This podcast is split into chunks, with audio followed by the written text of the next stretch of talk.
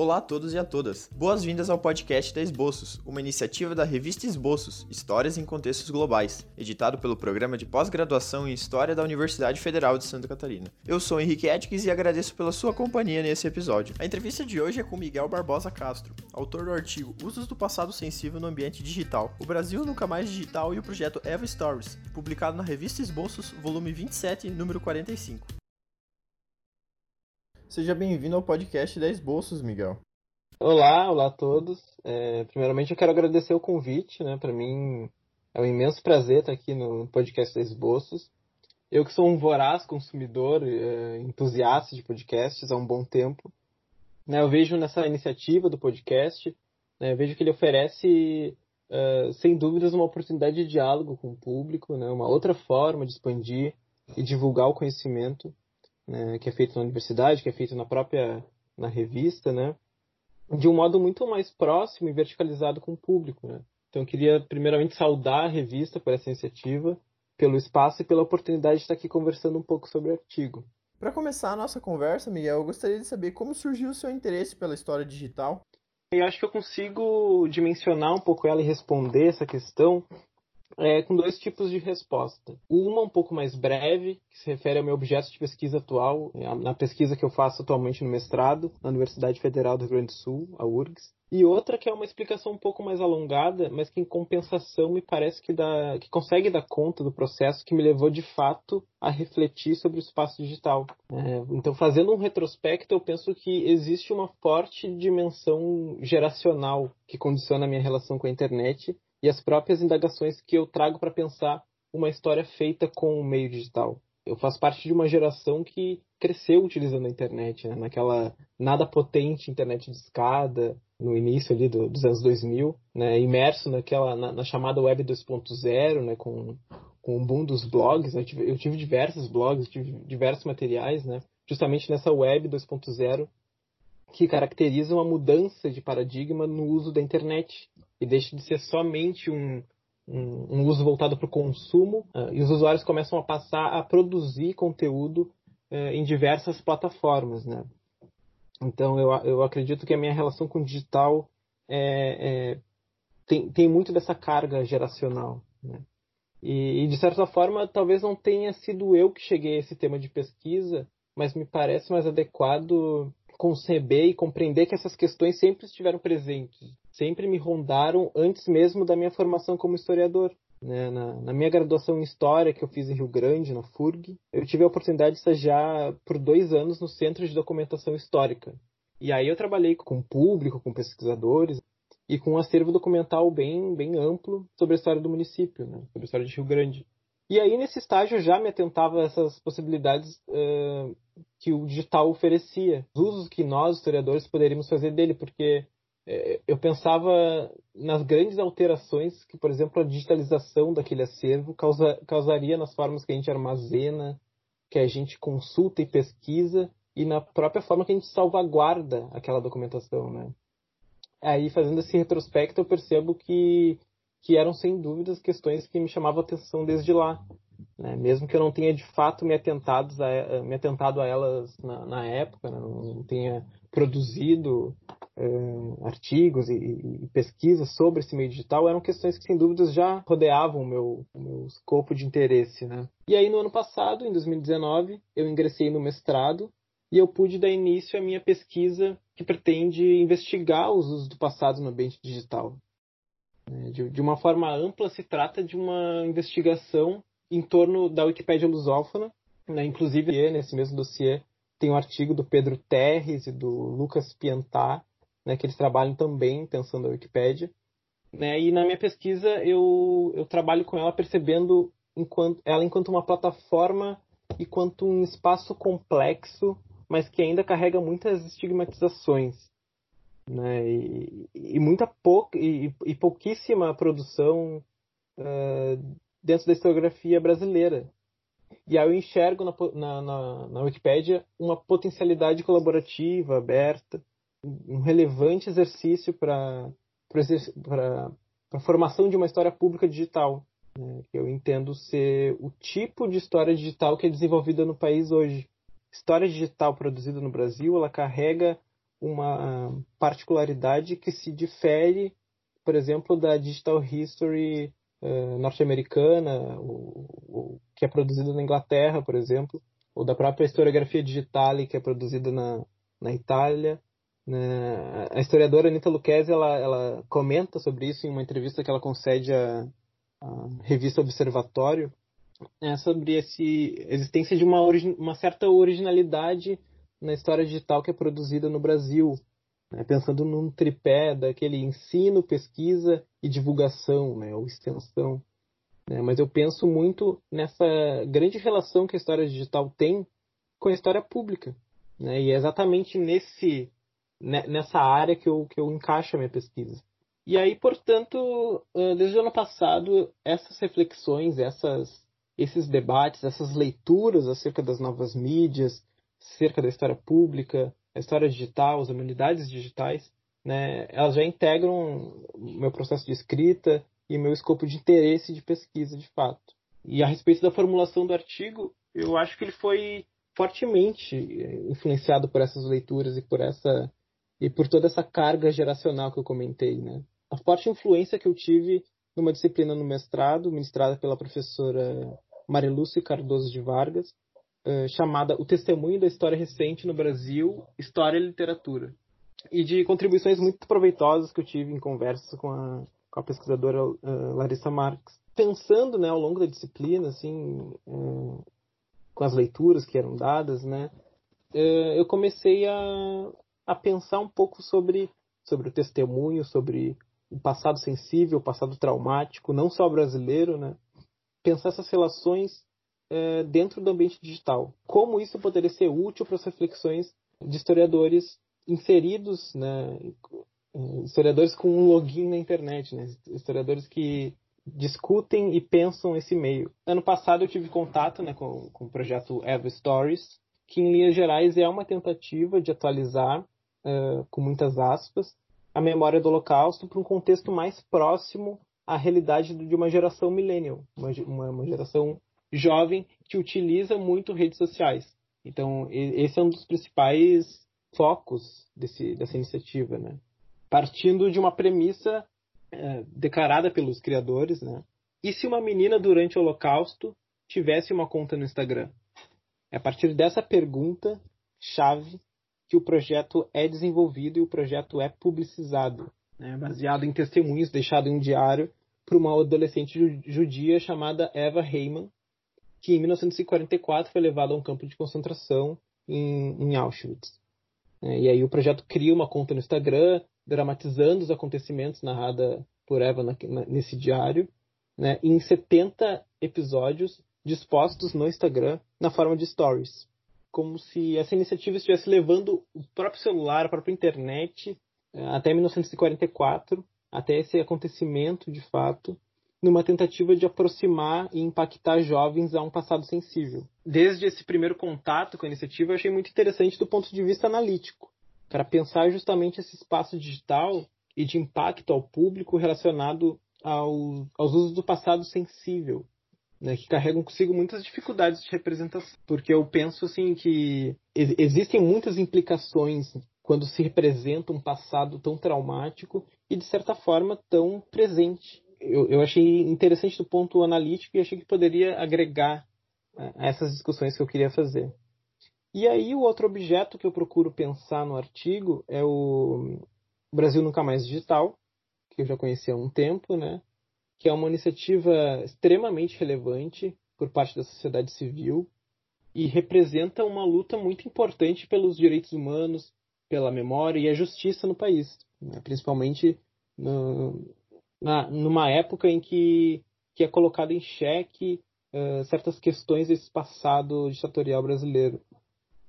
Né? Em, em 2013 existe uma nova fase do projeto, né, que o Brasil Nunca Mais ele, ele inicia lá em 1979, né? depois tem a publicação do livro em 1985, né? e aí em 2005 tem a digitalização, né? a entrada um pouco né, nesse meio digital, mas em 2013 se consolida uma nova fase do projeto com o lançamento do site Brasil Nunca Mais Digital, né? disponibilizando gratuitamente a qualquer pessoa, em qualquer horário, né, o, o grande acervo documental reunido pelo Brasil Nunca Mais.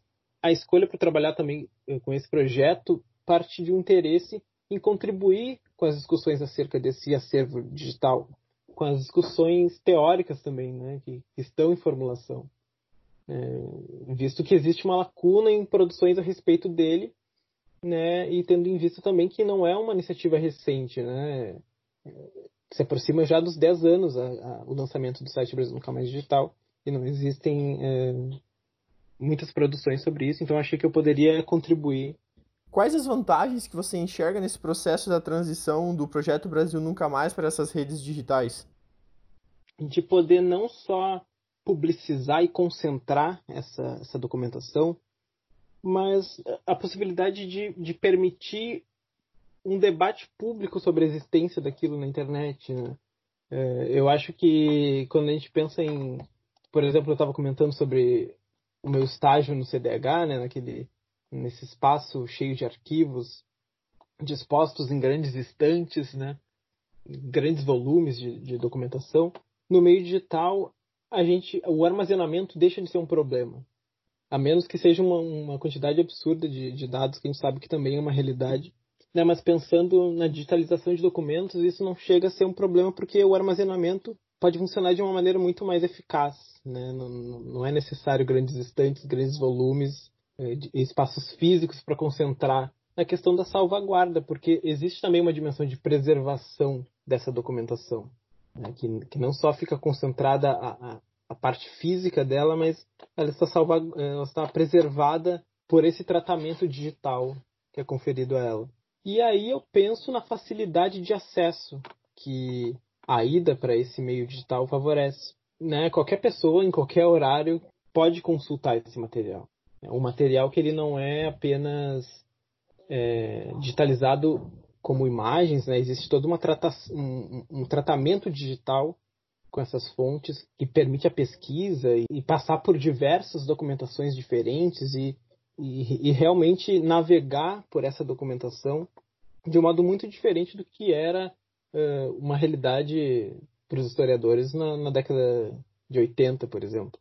Eu acho que a saída para o meio digital representa também um novo passo para esse para essa luta pela, pelos direitos humanos, pela memória e a justiça no país e que deve ser lembrado e deve ser abraçado não só por, por pesquisadores, né, mas eu acho que, que são questões de interesse público e que no digital acabam sendo potencializadas para diferentes audiências.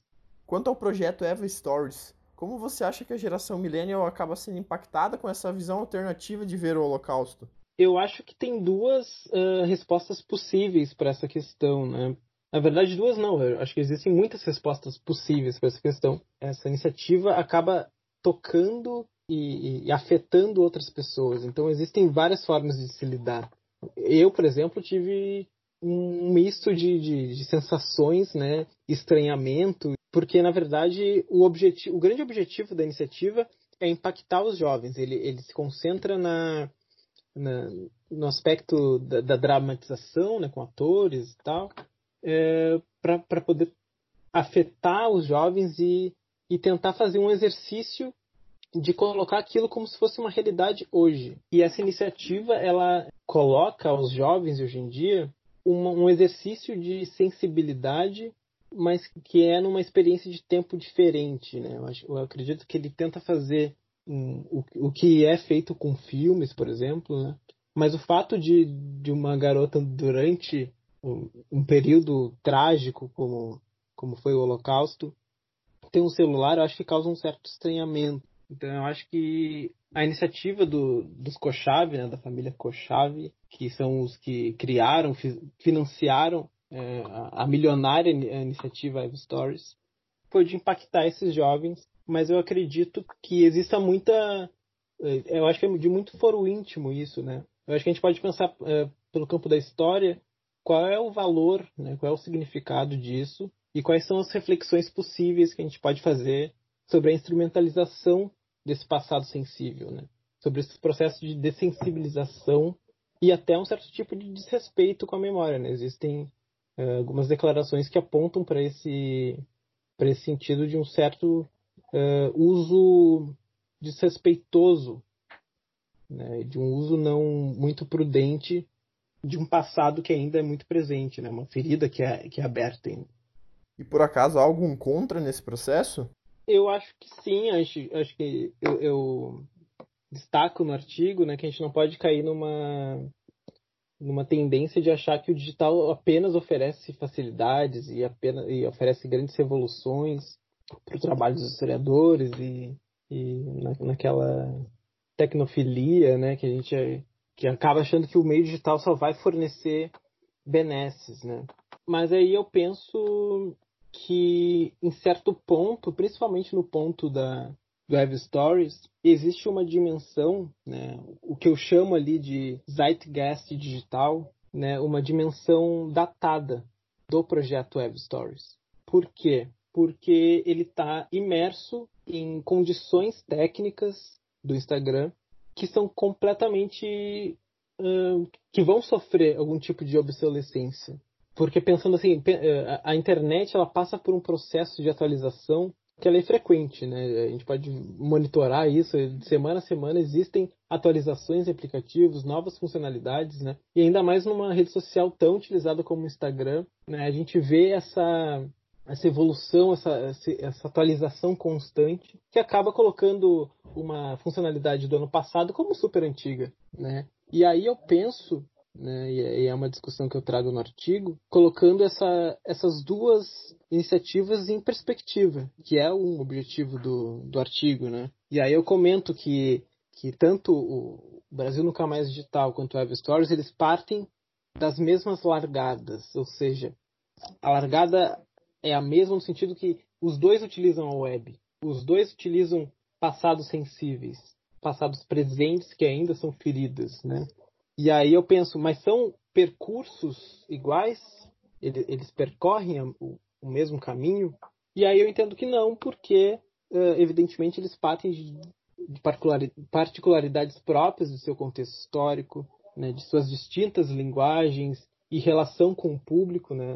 O público do, do, Brasil Nunca Mais Digital é um, o público do Web Stories é outro. E aí eu penso também nas linhas de chegada, que são completamente distintos. Não porque as linguagens e, e, e a configuração dessas iniciativas são distintas, mas porque eles produzem resultados distintos.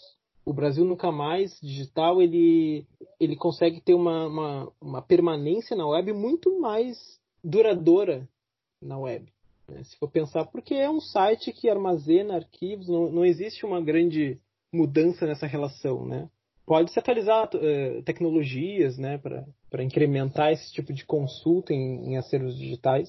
Né, mas eu, eu, acredito, eu pontuo no, no artigo que Web Stories acaba sofrendo muito mais com essa, com essa obsolescência da, uh, inexorável da internet, né, desse zeitgeist digital que num tempo é, é, é, um espírito da época digital, né? Que em um tempo é, enquadra um tipo de tecnologia e uma semana depois essa tecnologia já deixa de ser utilizada. As pessoas deixam de ter acesso a esse tipo de tecnologia, né? Como é que se o Instagram parar de ser utilizado, como que ficaria essa web stories, né? Então é um negócio, é uma, uma iniciativa muito mais datada e, e voltada para um, um tempo específico seja uma, é, daqui a uma década ou, ou menos que isso, né? talvez as pessoas nem se lembrem do, do Web Stories, né? apesar de ele ter, ter seu valor analítico de, de reflexão sobre esse passado da Shoah muito importante.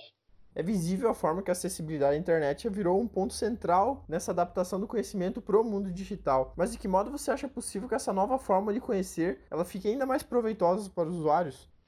É, pensando no desdobramento, assim, eu não, eu não costumo me arriscar muito em, em previsões, assim, mas eu, eu costumo acreditar em, em relações que a gente pode fazer dentro da história do que eu pontuo ali como história pública digital, né? De, de, não, não pensar exatamente nas tecnologias que a internet vai oferecer, porque eu acho que é um campo que a gente não, não tem como saber exatamente, né?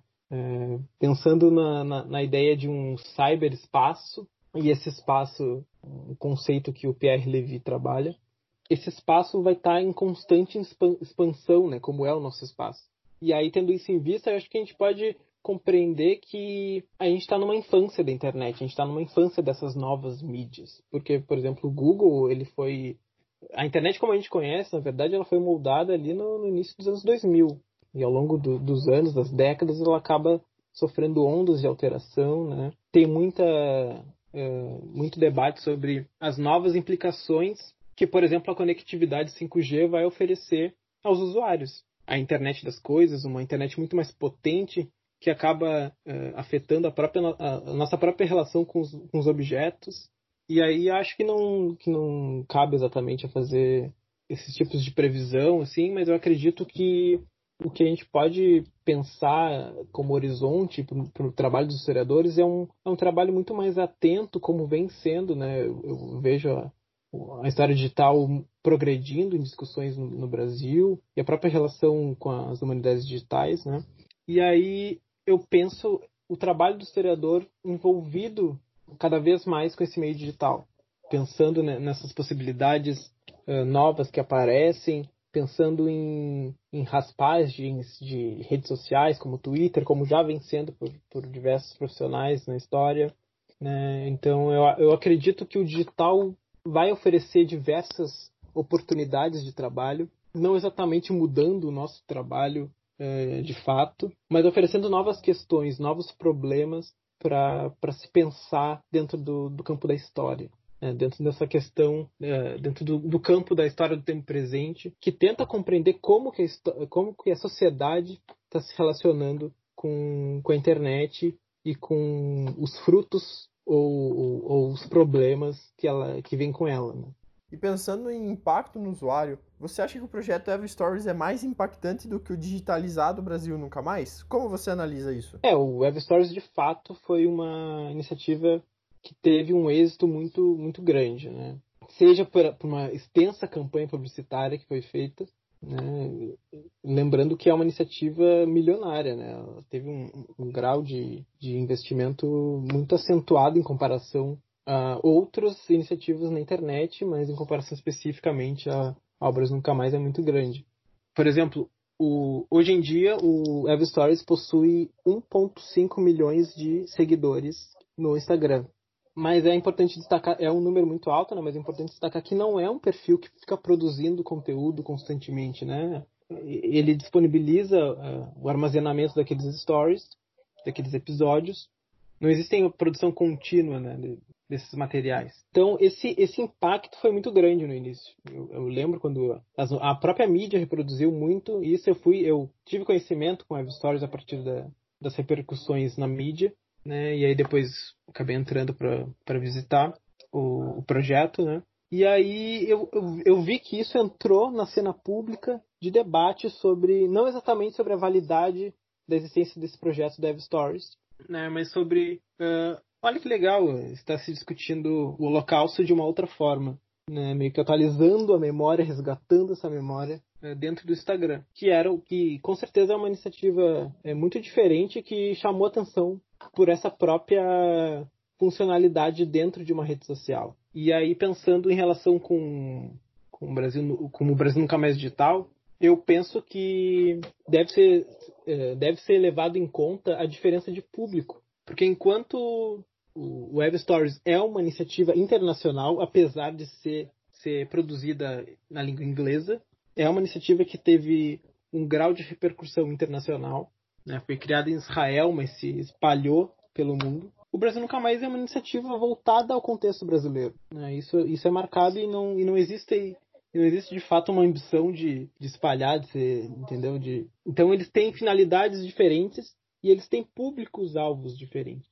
Enquanto o Brasil nunca mais digital concentra-se na, em pesquisadores, historiadores e é público interessado nessa questão, o Web Stories afeta um público geral que utiliza redes sociais. E isso oferece um, um, uma possibilidade de impacto muito maior e muito mais significante. Né? Eu trabalho com Web Stories também como uma peça publicitária, com, com um grande êxito de, de, de impacto dentro de uma rede social, né? do compartilhamento desse passado dentro de uma rede social muito utilizada. Né?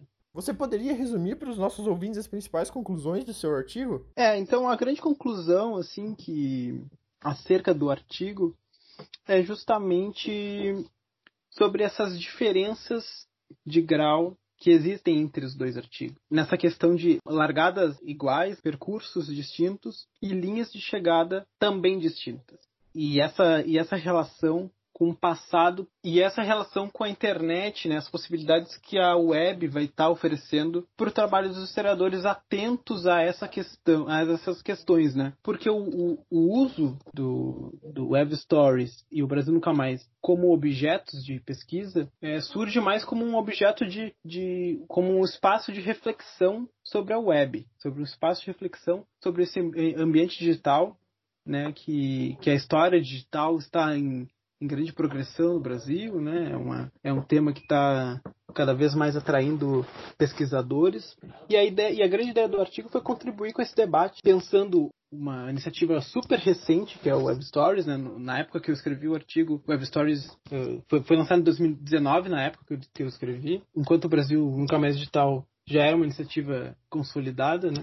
Então, mas a, o, o, grande, o grande objetivo do artigo foi destacar essas possibilidades de prática com a web. E encorajar o amadurecimento teórico, metodológico sobre a, as relações com o digital, procurando pensar essas novidades epistemológicas, essas possibilidades uh, de uso do passado dentro da internet, né, com, com relações de antigas feridas e questões que ainda fazem parte do nosso cotidiano, questões em debate uh, na arena pública e que a gente deve pensar como historiadores conscientes uh, desse meio digital.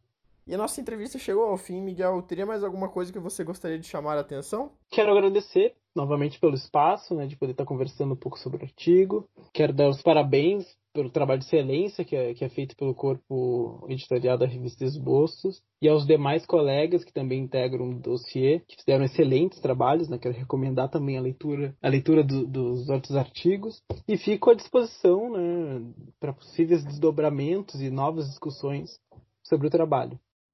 E obrigado a você, nosso ouvinte. O artigo do Miguel, Usos do Passado Sensível no Ambiente Digital, o Brasil Nunca Mais Digital e o projeto Eva Stories está disponível no nosso site para download e também está no dossiê História Global e Digital, volume 27, número 45, 2020. Até mais!